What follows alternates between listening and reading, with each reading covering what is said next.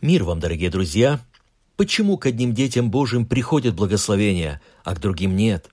Благословение равносильно чуду или для этого существуют предпосылки? В чем выражается наша взаимность в отношениях с Господом? Читали текст из Второзакония, глава 26, стихи 13 по 15. «Тогда скажи пред Господом Богом твоим, «Я отобрал от дома моего святыню, и отдал ее левиту, пришельцу, сироте и вдове, по всем повелениям твоим, которые ты заповедал мне. Я не приступил заповеди твоих и не забыл. Я не ел от нее в печали моей, и не отделял ее в нечистоте, и не давал из нее для мертвого. Я повиновался глазу Господа, Бога моего, исполнил все, что ты заповедал мне. Призри от святого жилища твоего, с небес, и благослови народ твой Израиля и землю, которую ты дал нам, так как ты клялся отцам нашим дать нам землю, в которой течет молоко и мед. Давайте вместе перечислим по тексту ожидаемые действия израильтянина. Вначале он, конечно же, должен был все это сделать, а потом выразить словесно. Итак, первое. «Я отобрал от дома моего святыню, отделил от семейного бюджета неприкосновенную часть дохода. Как бы вторя этому наставлению, апостол Павел учит «Пусть отлагает у себя и сберегает» 1 Коринфянам 16.2. Эту часть Бог называет святынею. Второе. Отдал ее левиту, пришельцу, сироте и вдове. Того, что он отделил, было достаточно для этого человека для поддержания служителей храма – Второзаконие 14.27, бесправному переселенцу, детям, лишенным родительского попечения и бедным женщинам, оставшимся без кормильца.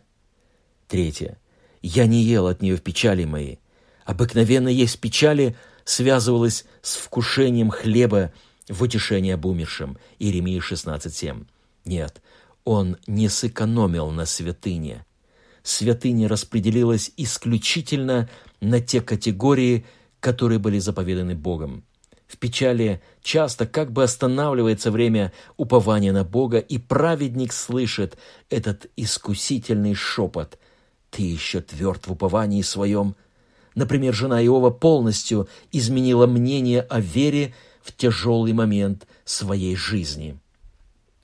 Четвертое. Не отделял ее в нечистоте. Не было факта воровства, насилия, различных осквернений плоти и духа. Иными словами, ты не находился во грехе в момент отделения твоего прибытка Богу. И мотивы были также святыми.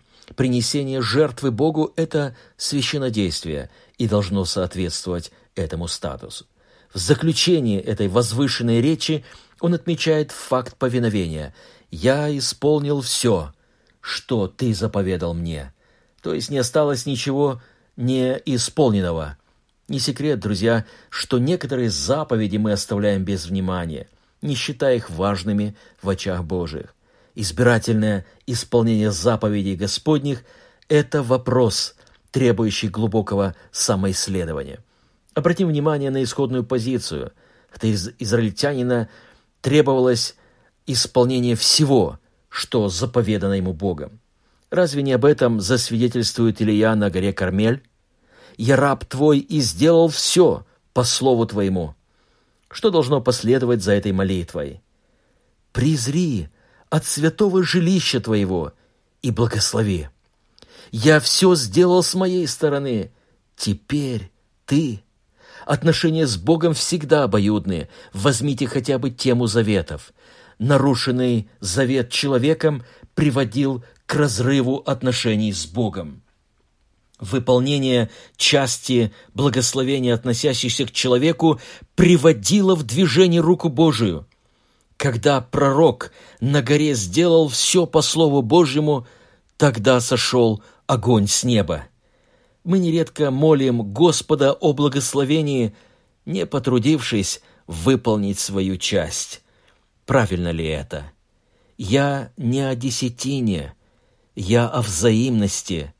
Сердце, наполненное пылкой любовью, отдать Ему то, что у меня есть, и является безусловной предпосылкой прихода в нашу жизнь Его благодати. Да будет это так в нашей жизни.